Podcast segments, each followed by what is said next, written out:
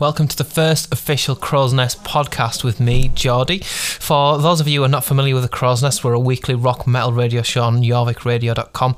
We play 2 hours of tracks from anything from Slayer to Foo Fighters, Morty Crew to Testament. And we've also have a weekly unsigned artists from all over this green and blue sphere we call Earth. In this podcast series, we aim to get interviews from local rock stars to actual rock stars.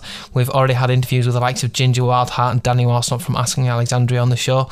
We aim to have the best conversations with musicians on all levels. The first episode is a conversation that I had with Baz Mills from the hard rock band Massive Wagons back a few months ago. The band had just released an album named House of Noise that peaked at number 9 on the English music chart. The interview starts with me just congratulating him on the success of the album. We go through a few of their tracks and just have a general conversation with the rise of the band up until this point today. So without further ado, this is the conversation with Baz Mills from Massive Wagons. Well, congratulations. Oh, well, thank you. Yeah, craziest week of my life last week. How does that feel? Yeah, bizarre. I don't know. Yeah, I mean, we kind of...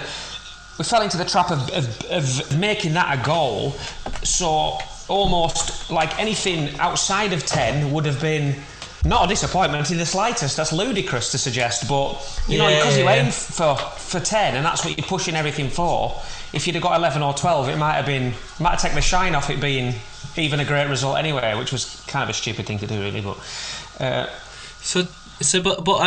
Paul Nelson was in the top 20, is that right? Yeah, that was 16. That one, yeah. 16. So by that point, was that driven? By the way, or like, did you kind of aim? Was that a goal at the time for that album? Or yeah.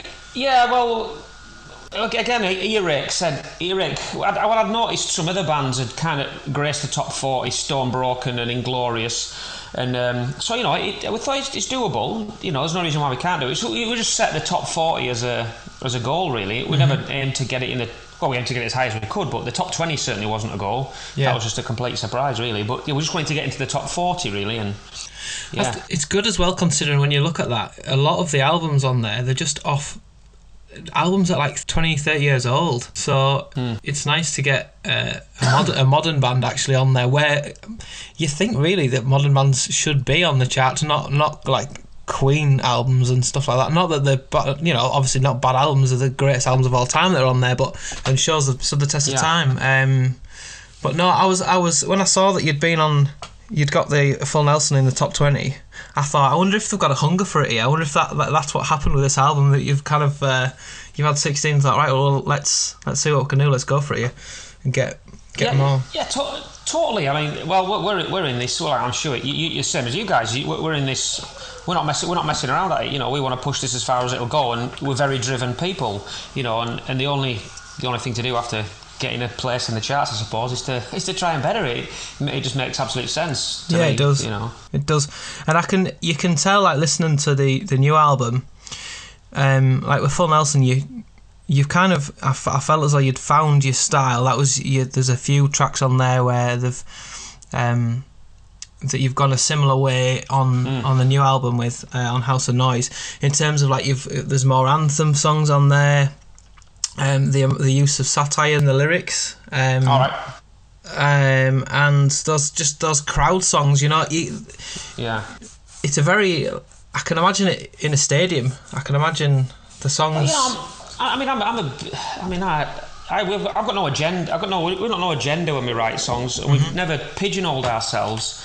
And I'm a fan of commercial songs, big single. I mean, it's everybody likes AC/DC, but those guys come on stage and play for 2 hours, and you know every word to every song, and you're bouncing for the whole thing. You know, I've got no shame in admitting I love that. Yeah, I like my sort of nichey bands that maybe I like to say, think I'm the only person who likes them. You know.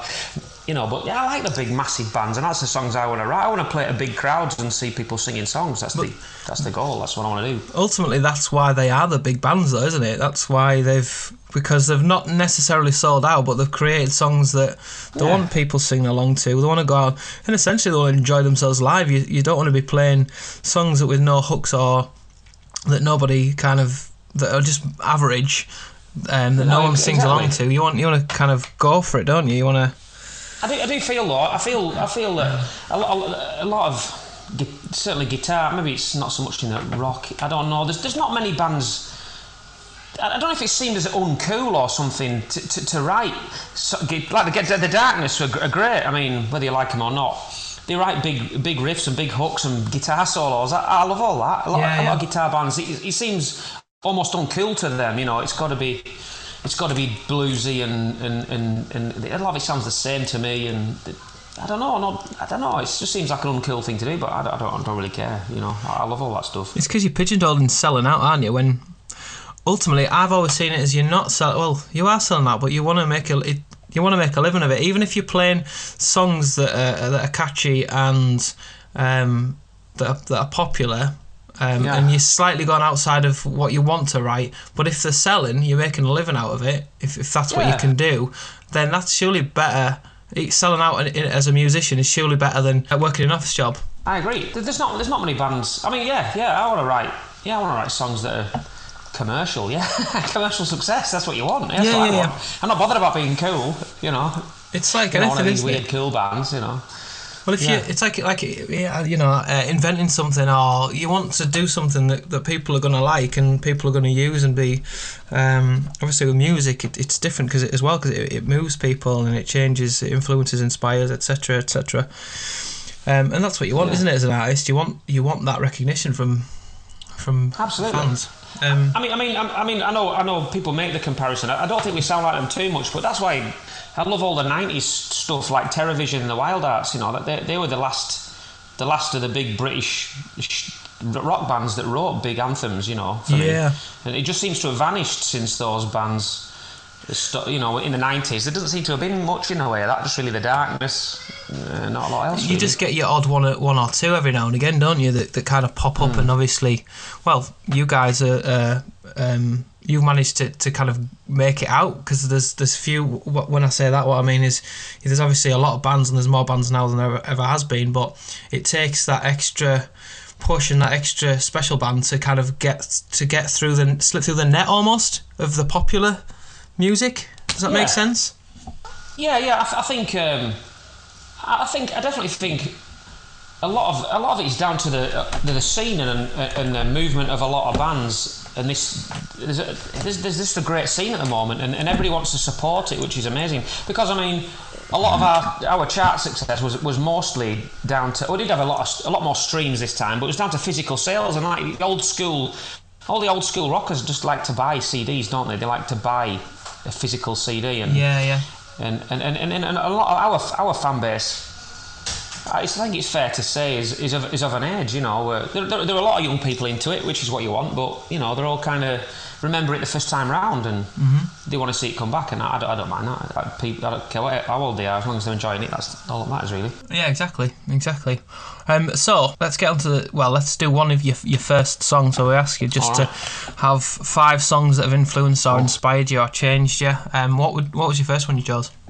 I would say, back from when I was a kid, the first album I ever got myself, I got it for Christmas, was Judas Priest, Painkiller, and I became an immediate Judas Priest fan. And it was kind of the first music I got a Walkman, and it was the first album I could kind of listen to on my own in my own little world. You know, I didn't have to listen to anybody else's music or be told to turn it down or anything like that.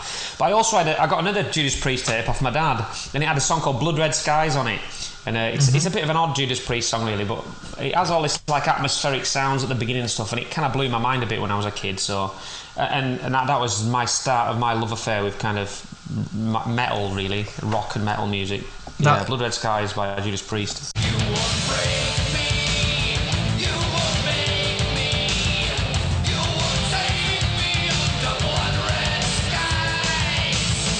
You won't break me. You won't take me. I'll fight you under blood red skies. Back to you guys. So listening back to the first album, because obviously before this call out I went through all of the albums and just to, in chronological order as well, just to see kind of the progression that's made, and there is a natural progression with your albums. You can tell like from the first album, then you get up to like by the time you're on Full Nelson, you've really distinguished your the songs and the, you know, the music that you want to make. Was there a kind of a plan as such when you first started out for the music that you wanted, or is it just a case of we're going to write songs that that work for you guys, and that progression has happened as you guys have progressed as musicians and people? I definitely think you were right before when you said we've maybe found our sound on Full Nelson, and it's even more apparent on this album. But certainly when we started, yeah, we were just writing. It was just heart on your sleeve stuff, really. We were just writing what we were listening to, which was, we were going to watch Airbourne a lot, and we were listening to Blackstone Cherry. So basically, you know, we were just trying to mimic that kind of music, really, because we liked it.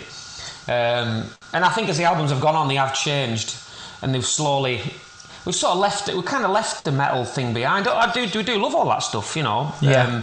But we have realised as time has gone on, it is, you know, we have to find our sound to some extent, but still trying not to pigeonhole ourselves too much, so we can, because we still write a variety of songs. I think on our albums they all sound different, you know. There's a bit of all sorts of stuff in there. Yeah. But I think it still has to have us running through it, and I think only the last album really, it's really started to have our sound running through the albums. I think so. That's how I felt with it. I agree.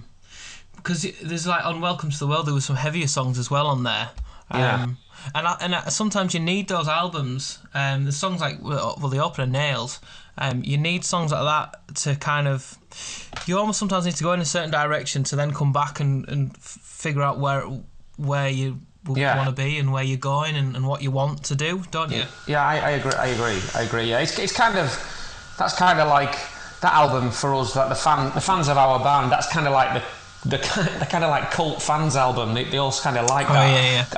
I don't know why. I think it's because it's a bit more raw, really, and it's a bit less commercial, and it has some heavier tracks on it. A lot of people like the heavier stuff. I don't know, yeah. But yeah, I agree with you. And I like what we're doing, you know. There's a song on the new album called Pressure, and it's about fans of bands believing that labels corrupt the bands they love and the way they go, you know. Yeah. You see that a lot, you know. They've got, since they signed to that label, they've changed and they've stopped playing this and they've stopped doing that. And he's chopped all his hair off, and you know, you know, I've seen it. I'm like, well, we do what we like, we do what we want, you know. We write the music we like. It's nothing to do with our record label at all.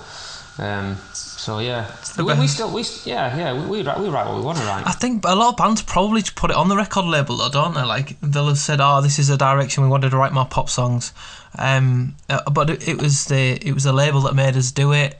It was probably just them that you know decided to do it in the first place. Just didn't want to live with the fact that they'd sold out essentially. Well, I mean, we were writing heavier songs, and although they were popular, we understood that they were never gonna.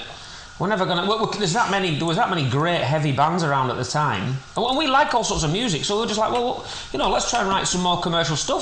It doesn't mean I don't like heavy stuff. Yeah. You know, I just want to write. I want to write good time party songs for crowds to bounce up and down to sing.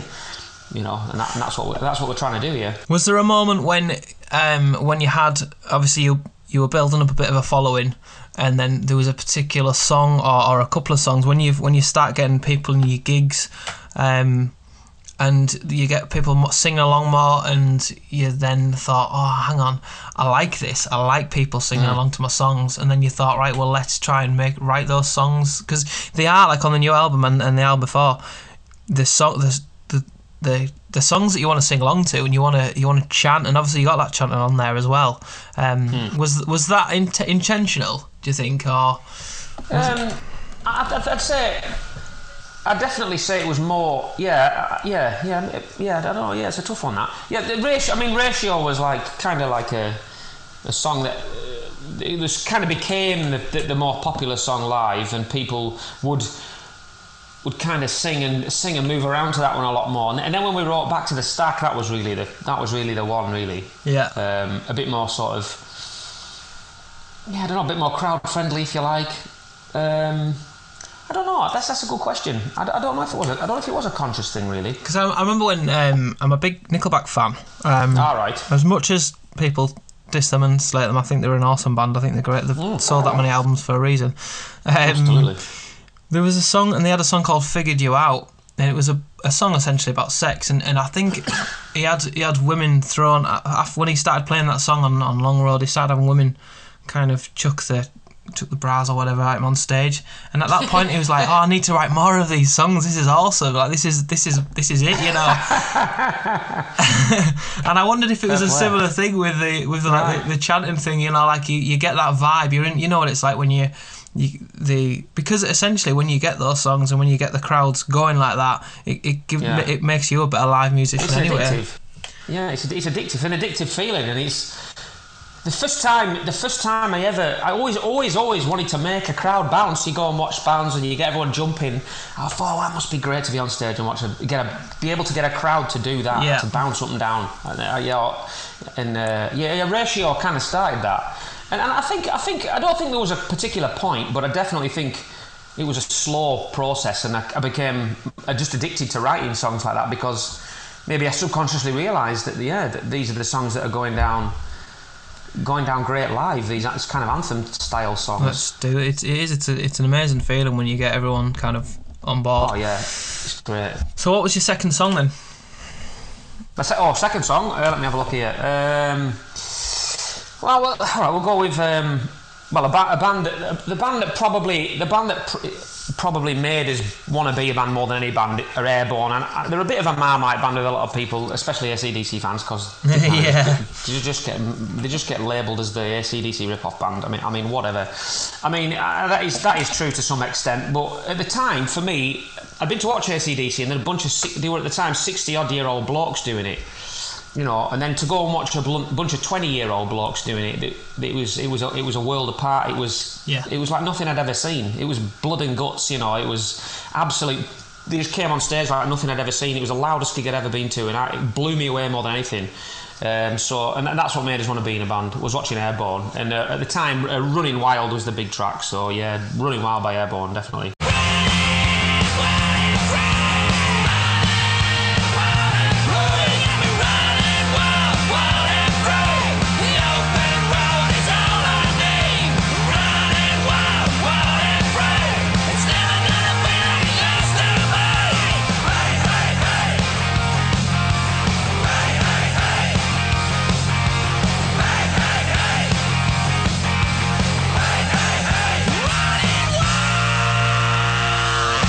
Awesome track, Running Wild. It's interesting because we had an AC/DC special the other week, 40th anniversary of Back in Black, and one of first half was Back in Black, second half was it was just bands that inspired by AC/DC, and Airbourne were on there. And I mentioned that when they first came out, a lot of the critics kind of put them down for being like AC/DC, but if anything, I thought that it was a good thing to get the younger crowd into AC/DC. Agree.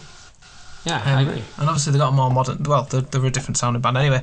Yeah, I think so. Right, so I'd noticed towards the newer albums, you've adopted the use of satire more in the lyrics on the recent albums, in a very clever way, because it's very hard to be funny and write a serious song at the same time, especially without giving labels. You got like Glorious... it's a fine line, isn't it? Off the list, yeah, it really is. There's a few bands that pull it off. There's very few bands that do pull it off. Sorry, should I say? But I think you've got and you guys have got it down. You have to do it in a sophisticated way. There's bands like Steel Panther, and the first album was great, and then after that, people kind of said, the same joke's only funny once. We had that conversation the other day actually with Adam, I think, about Steel Panther, about the first album being very much like that, tongue in cheek, and the jokes aren't obvious but still very funny. But then they just became it was just like obvious jokes. It's like you don't have to spell them out, you know. Yeah. You know, it's like, I don't know. It's the same formula. So what I was going to say was, yeah. So like. I'm going to go on to Billy Balloonhead later on anyway, but was there any, again similar with the kind of the anthems that you've written, is there any particular song or moment that inspired you as a lyricist to kind of start, I guess, experimenting and going down that route with it? It was a process we went through for me personally, writing lyrics. I kind of fell out of if you like, making songs up about themes and making up stories. I mean, like, Fight the System album's got a song called Black Witch on it, which is just like some sort of Dio-inspired fantasy made-up song. I love the song, but I felt after a while I got bored of writing that kind of thing, and I wanted to put a piece of myself into songs rather than just use my imagination. I wanted to put, like, heart, it's as cheesy as it might sound, a piece of myself, heart and soul into a song, so it's true. I wanted it to be honest. I wanted to write honest lyrics because I think people connect with honest lyrics, you know, more people than you think understand what you're saying and they can connect to what you're saying, and that's what I wanted. And so I thought the only way really to do that is to start writing about things that have actually happened and people I know. And yeah, you've got to tread a fine line without. I don't want to insult anybody, but you know, you know, you've got to. You do. You've got to. As I say, you don't want to become novelty, and you don't want the same joke. No, exactly, yeah. Like, would Spinal Tap 2 be as successful as Spinal Tap 1? Probably not. It's like, it's amazing, but some things are best like that, aren't there? As the fair, like, done once, the same. As I say, the same joke's only funny once, and I really don't mind taking the mickey out of myself or my life or things I've done or stupid things that have happened to me. Yeah, I'm really not bothered. You know, life is life, and you know, I'm quite happy to write about all aspects of it. It's good. So what was so your fourth song? We're on fourth song. Third song, aren't we? What was your third song? All right, then we'll go with the band that one of the Steel Panther. Steel Panther. Yeah. No, it's a band that actually supported the Airbourne on one of the tours we saw them on, and they've always been a massive influence on me. And I'm lucky enough to know them now, and they're really ace guys. And a shame they're not going at the moment. A band called Black Spiders. Okay. From Sheffield, Doncaster. Sorry, he'll kill me for saying that. Not Sheffield, Doncaster. I don't know why I said that. A song called Saint Peter. I remember seeing them at Download on the second stage, and just singing that song. It was absolutely rammed, and they're just absolutely awesome. They were an incredible band, and then they knocked it on the head a few years ago. So, but now I think they're amazing, fantastic band. Yeah, Black Spiders.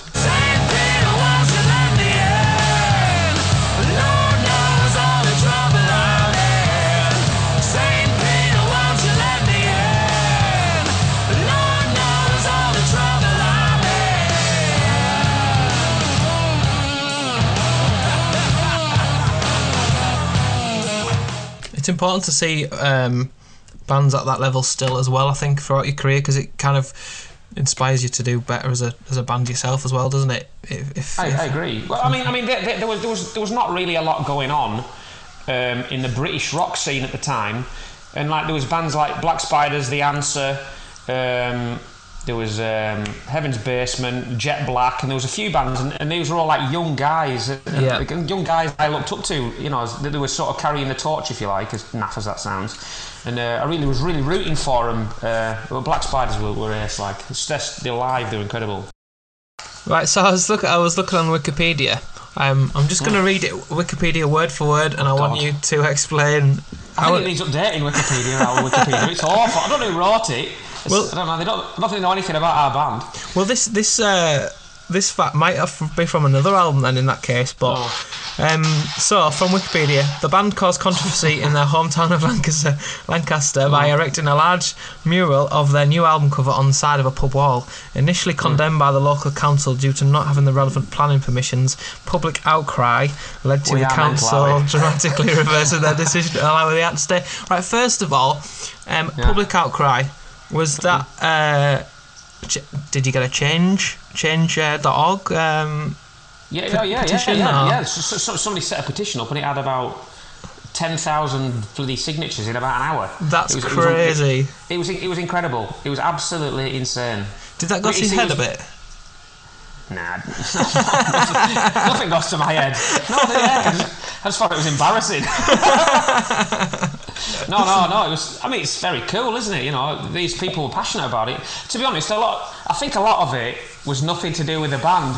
It was just a lot of people wanted to stick one up the council. You know, who doesn't like doing that? The council had told us to take this thing down, so they wanted to stick two fingers up to the council more than anything. I was going to say, it's very rare that you get a council to do anything, like, let alone... So that's what made me... I saw that thought, like, why are the council soft? Or, like, what happened was...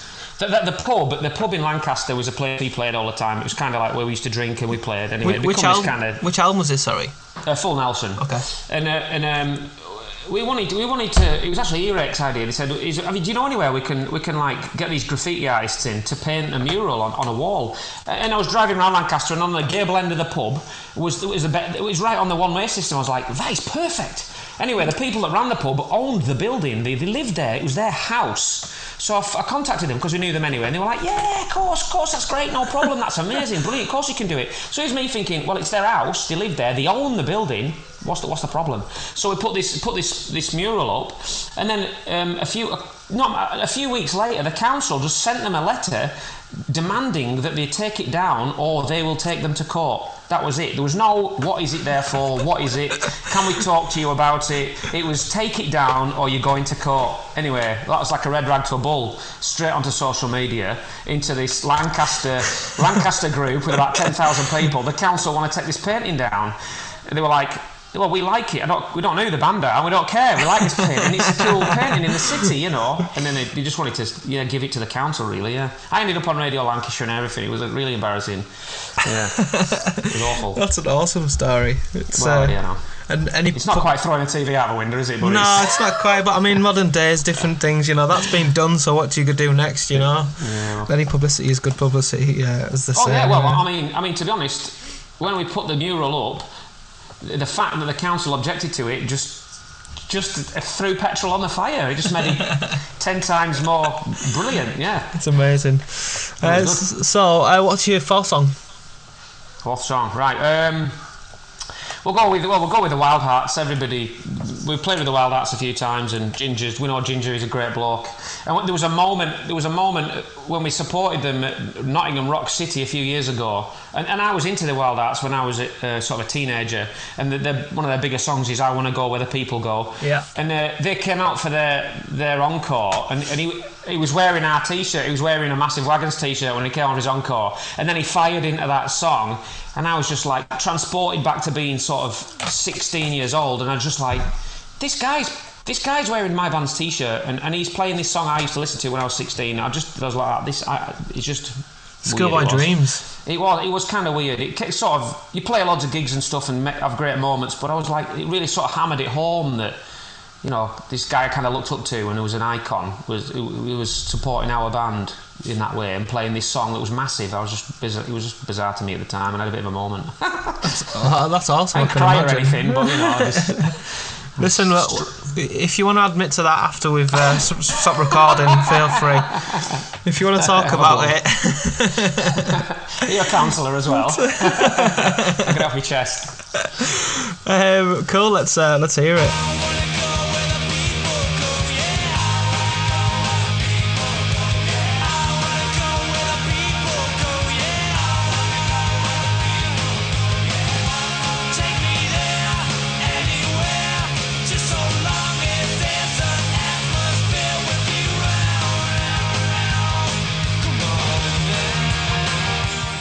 So finally, you guys are headlining the Call of the Wild Festival this year. Yeah, can't wait. One of the very few gigs or festivals this year, and hopefully it still goes ahead at this, because obviously at this point everyone's nervous that it could just be shut down at any point. But how did that come about? How do you guys know the organisers, or?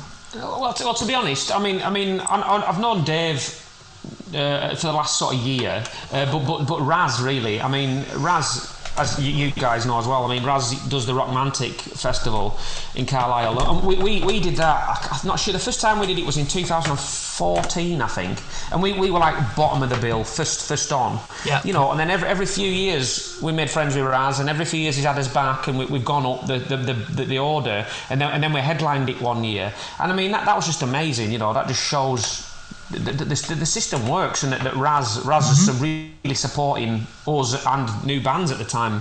And we've always stayed friends with him, with Raz, and he's followed our band and followed the progress, and now he's asked us to the headline Call of the Wild, which is a massive honour, really. She's awesome. And we can't wait. So it's through Raz, really. We've known him for a long time, and we've played with a lot of bands that he's managed over the years, Falling Red and Dino More and all these sort of bands, Yeah, we've known him for a long time. It's it's right what you say, because I mean, at Joker's Rage we played again, I think about 2:00 in the afternoon, and then we ended up headlining maybe 2 or 3 years ago. If he likes you, he supports you, doesn't he? It's fantastic. He does, yeah, and he's set up gigs with us. He's taken us to different venues, and so good bloke. Shout out to Raz and Dave.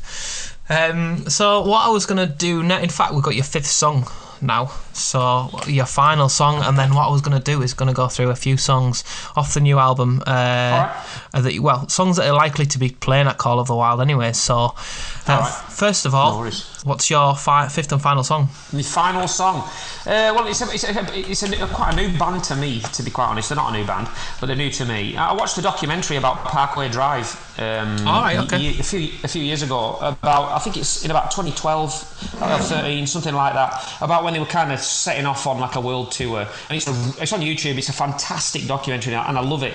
I wasn't a massive fan of the music at the time, but I really admired them and where they came from and all the stuff they went through, and I thought they were just a bit of an inspiration, really. But only recently I rediscovered their music, and they've got a bit more of a commercial sound. Back to that again. And there's a song called Pray. I'm not just sure how old it is. I think it's off the last album. And I listened to it and I couldn't believe it was the same band. And that was right up my street. And I just thought it was amazing. So yeah, Parkway Drive and Pray.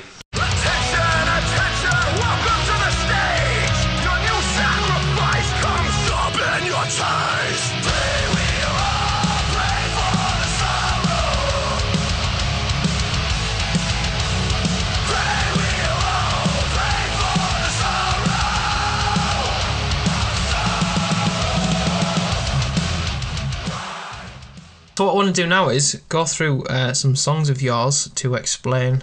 I know you went through this on Facebook about the song names. That's all right. But I just kind of wanted to just delve a bit deep into them, just the meanings and everything.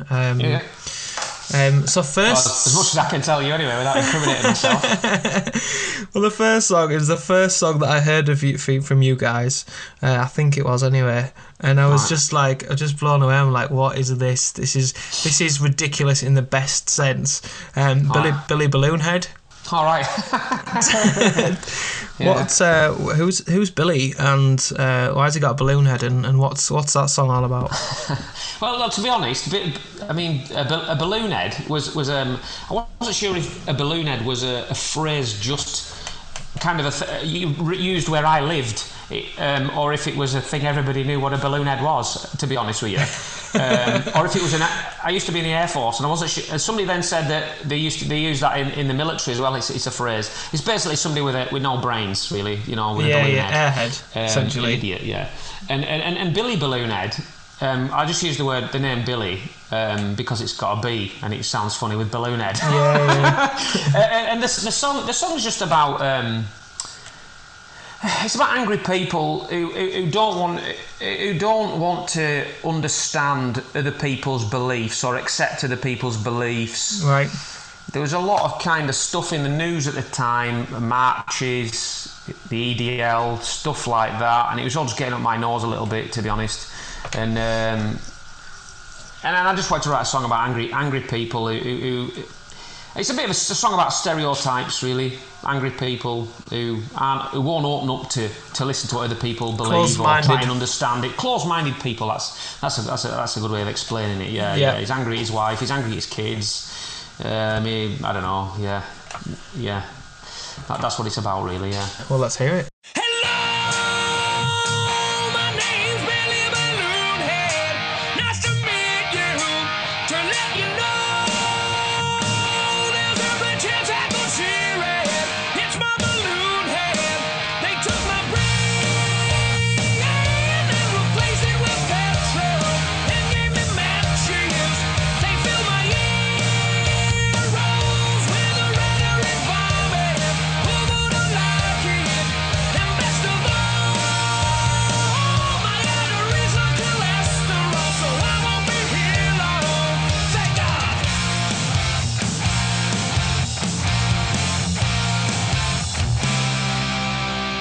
Somebody tell me.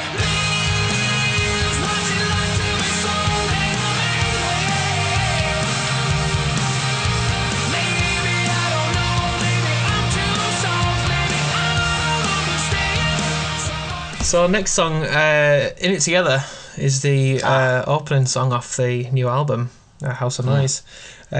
This was one of the, well, it's an awesome song choice for the first track on the album because it's so catchy. It's, as we mentioned earlier, this is one of the more anthemic songs.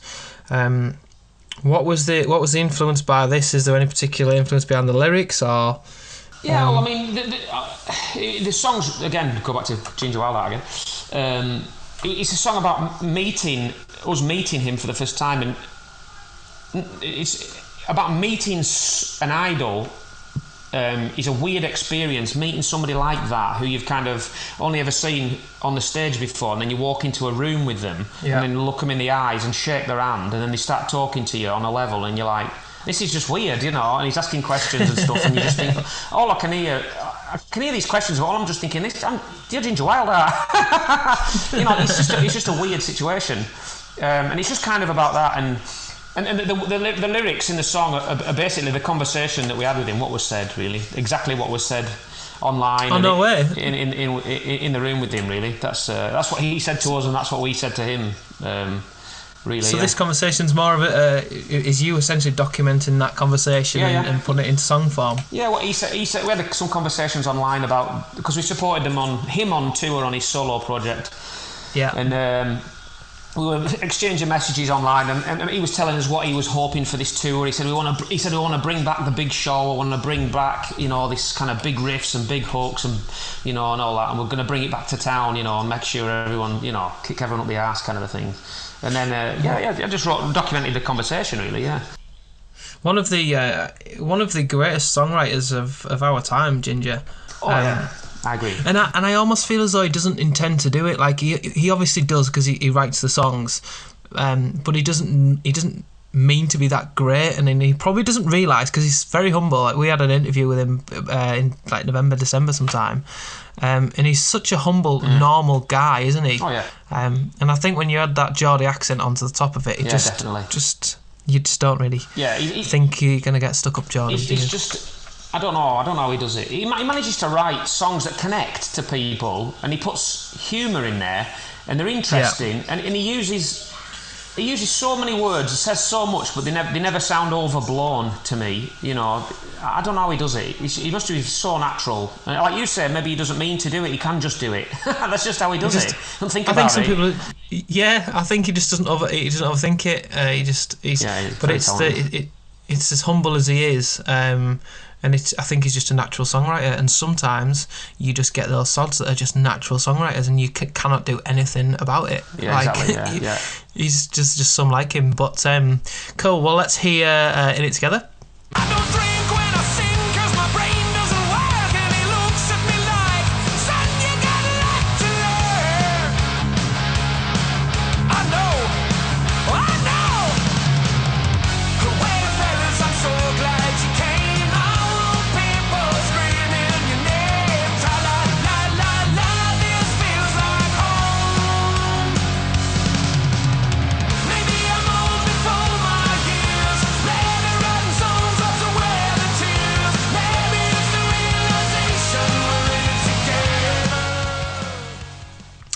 So next track is my favourite track on the album. It's borderline. It's between that and the next song after that. It's Glorious. All right, yeah. Now what I actually... Yeah, what can I say about this song? You're going to ask me you Davies, aren't you? Well, let me just say before I go into that, like, one thing I did love about listening to this album for the first time is on one track I'm excited to hear what the next track is about and the concept that the next track's about. And it got to Glorious, and I'm like, yes, this is amazing. These lyrics are fantastic, especially the line when he goes, Dave, behave. I was like, yes, that is such a little catchy hook. It totally is. And the reason why the song is so good is because we all know Dave. Yeah. Like, we all know There could be so many. Like, there's always one at any gig you go to, isn't there? There's always one or two. Well, there was. He's a real bloke, but everybody in that song is real. There are real people. But I just couldn't. I just didn't know what Dave's name was, so I just called him Dave.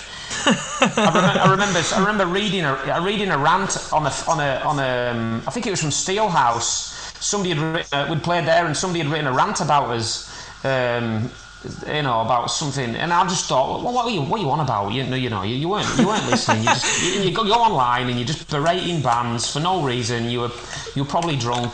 I don't know. I don't get it. And then that just kind of made me think, well, people that go online and live recordings on phones are all very good, but when you start putting them on YouTube and then start slating bands, you can't judge a band by a YouTube video off a phone. Just don't bother. You weren't there, so.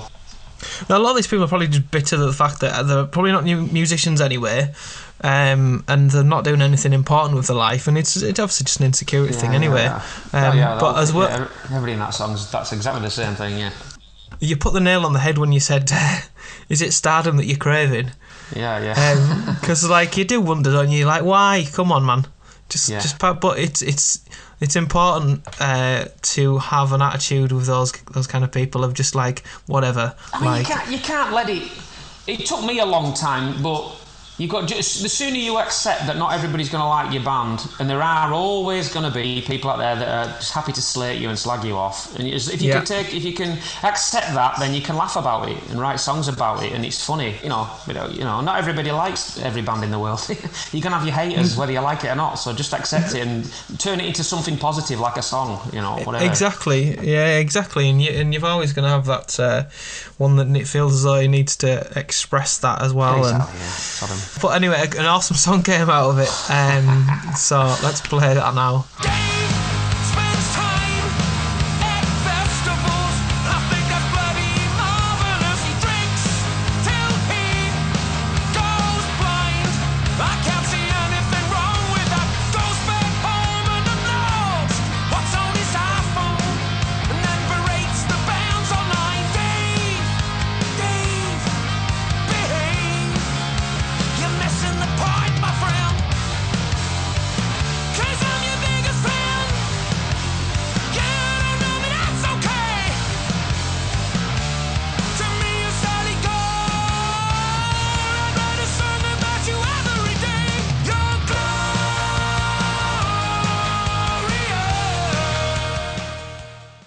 So finally, we obviously, I'm sure you've probably guessed which the final song would be that I would pick out from that album.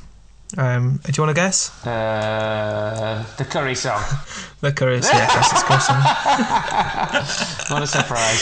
So oh dear. So obviously, from a musician's perspective, when I listen to songs, it's not always this is an awesome song. It's sometimes a what was going on there? Like what was the writing process? How did they get to that? And when you got was it Adam that made the main riff? No, it's actually Stephen's riff, that one. Was it Steve? Yeah. So you got the riff. Yeah. And in your head, you go, chicken biryani, lamb samba, make it rogan, can of Isaac, and cook it hot, coconut, not. 2 key bananas, cheesy chips, some of those nicely spiced nips, vindaloo, cider rice, make it prawn, extra spice. Yeah. What was happening in your life that day? I was hungry. That's what I was starving. I'll let you to a secret there. The actual line in the song was, make it beef, extra spice. Well, make it beef? No, it's prawn. It was originally beef, and I took it to the studio. One of the producers went, Indians don't eat beef, do they? So you don't get a beef curry. All right, we better change it to something else then. Chicken didn't rhyme, didn't fit, so we changed it to prawn. I don't know. I mean, to be honest, I really loved that riff when Stephen sent it me. I mean, I've got to be honest. It bears a lot of resemblance to a sort of It's got a Terrorvision vibe about it. I love Terrorvision. And I wrote about 3 or 4 sets of words to it, and I was trying to be clever, trying to write something smart, witty, and it was just awful, and I wasn't happy with anything I'd written. And then to be honest, I'll be honest, I took a lot of inspiration from the song Tequila by Terrorvision. I thought that was a massive, massive track for them, and they just wrote this simple song about something simple, a drink. Everybody loves drinking, they're having a good laugh. And then I thought, what else could you write about in the same vein? And I thought, what does everyone like doing? Everyone likes going for a curry with their mates, don't they? So I just thought, well, here we go, I'll write a song about going for a curry then. And there you go. It kind of wrote itself. Once it started, once I got the first line, it kind of wrote itself. It was just fun and hilarious to write. So I was like, what other curries can I get in here? They're the best songs, the ones where you start off, as you say, the ones at free flow that write themselves, and you start off with something and the rest just comes after. And then we got to that. Then we got to the middle bit, and the hardest bit was where we wanted. It had kind of gone on for so long, and we were like, this is getting a bit boring. So, what can we do in the middle where it goes heavy? And we were listening. We were in practice listening to kind of like Bhangra music, going. Well, so let's see if we can translate this Bhangra music to heavy guitars and heavy drums. And it's all in the drums. Alex just started playing this kind of Bhangra drum beat. We were like, yeah, that's great. Now put some heavy guitars on it. We just came up with that. We're like, that works. It kind of works. Let's put that in. Yeah. And then you've got the chanting bit as well. Yeah. That was Alex's idea. That I thought it was. I thought that was. You know how you said before about crossing the line with humour. Yeah. Yeah. Well, I was like that to Alex. He said, "I say Kima, you say I." I said, "We're not putting that in, mate. That's absolutely ridiculous. There's no chances that going in the song." Anyway, yeah, it ended up in a song, and yeah, people like it, so... Yeah, that is, I think you're right, that is one of those ideas that you've got to be daring, like you've got to have so much balls to kind of... It's enough having a conversation with the lads about doing it, but then actually doing it, but then for it to actually work, it's like... Yeah, it's a risk taker, that one, but it worked. I said to Alex, because he finds these things hilarious, I said, well, I could do it live, but I don't want to record it. You know, I'll do it as a live thing, but I don't want to record it on the song, because I'm just saying it and there's nobody chanting it back. It's just me chanting it back. It's crazy, it don't work. But the more I thought about it, the more I came around to the idea it was a good idea. But what is weird is when you play acoustic during a lockdown and there's nobody there. I say Kima, you say Nan. I just feel like a moron, and it's embarrassing. But it'll be good when you finally do get it, because it was so ridiculous that you'd be out there in the crowd and everyone's saying, essentially singing on Keem and Aunt here. Like, it's like, that's the payoff. That's a payoff there. That's when you've... Oh, I mean, off the back of that song, we must have sold about 200 Rogan Mosh curries. Unbelievable, yeah. That's awesome. Madness. So we'll let's hear it now anyway. Hello, is that the Taj Mahal? Chicken biryani, lampasander, make it Rogan, canitizer, cook it hot, hot, hot, hot, coconut, knock, knock, knock, two cream and arms, cheesy chips, some of those nice spicy dips, vindaloo, cider rice, make it prawn, extra spice, life at home or life away, curry mile or East Bombay, face to face or telephone, sat down or on your own. Nine cold cobras, a lassie, mango, steel ice fan, I'm not a fan though. Munchie bargees, pakora nora, madrasa balls in, across a corner. I love this food, I love it all. Round a half pavilion to the Spice Bengal. Tip my hat to the curry lovers, we're taking over, sisters, brothers. It's my favourite place to go. It's a proper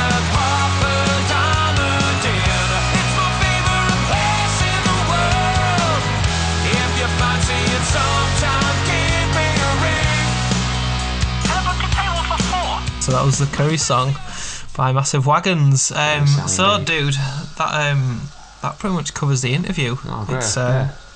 It's gone far too fast. It's been fun. I knew it would be, though. I was looking forward to that, especially getting into those lyrics, because, as I say, from a musician's perspective, you don't just... It's not always a case of, oh, this is a good song. It's a like, well, how did they do that? And as you'll know, like when you're watching live bands, you never enjoy it as much anymore. It's always a like, what they're doing there, how they're doing that. Yeah. You know, how do they?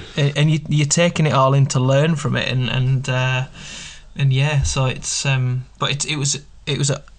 It's a great album. Honestly, you guys you've done good. So no pressure for the next one. No pressure at all. So you're gonna have to just get higher than it was it 9 that you reached? 9, yeah. Although, you know, I mean, it's great. There's actually, you know, there's a few bands that there's A couple of weeks before us, is it Burrito? Oh, it's a band called Bury Tomorrow. There was a bigger yeah. band than us. Got to number 10 a couple of weeks before, and there was another band at number 2 this week, a rock band, and a hack. Is it? It's coming back. There seems to be a little bit of a movement in the charts with rock and metal bands. There's more and more appearing, which is great. It is good, and for a rock band, you have to strike when the iron's hot, don't you? Absolutely, yeah. Definitely, I get that.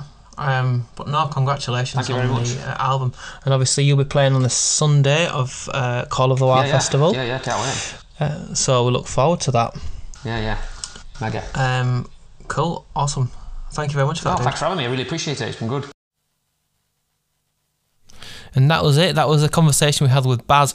Super cool dude. It was so easy to talk to him, and he's always friendly and approachable. We have crossed paths a few times on the music scene, playing gigs in my band, A Joker's Rage. We've been on similar festivals and bills with those guys, so it was nice to catch up with them. Hopefully we'll have a few more of these coming on in the future. I think the next episode, what we'll do, we're going to re-upload the interview that we had with Danny Walshnot from Asking Alexandria, because it was a good chat with him as well. It was a nice relaxed vibe with it. So but yeah, that's it for the first episode of the Crow's Nest podcast. I hope you enjoyed it, and we will see you next time.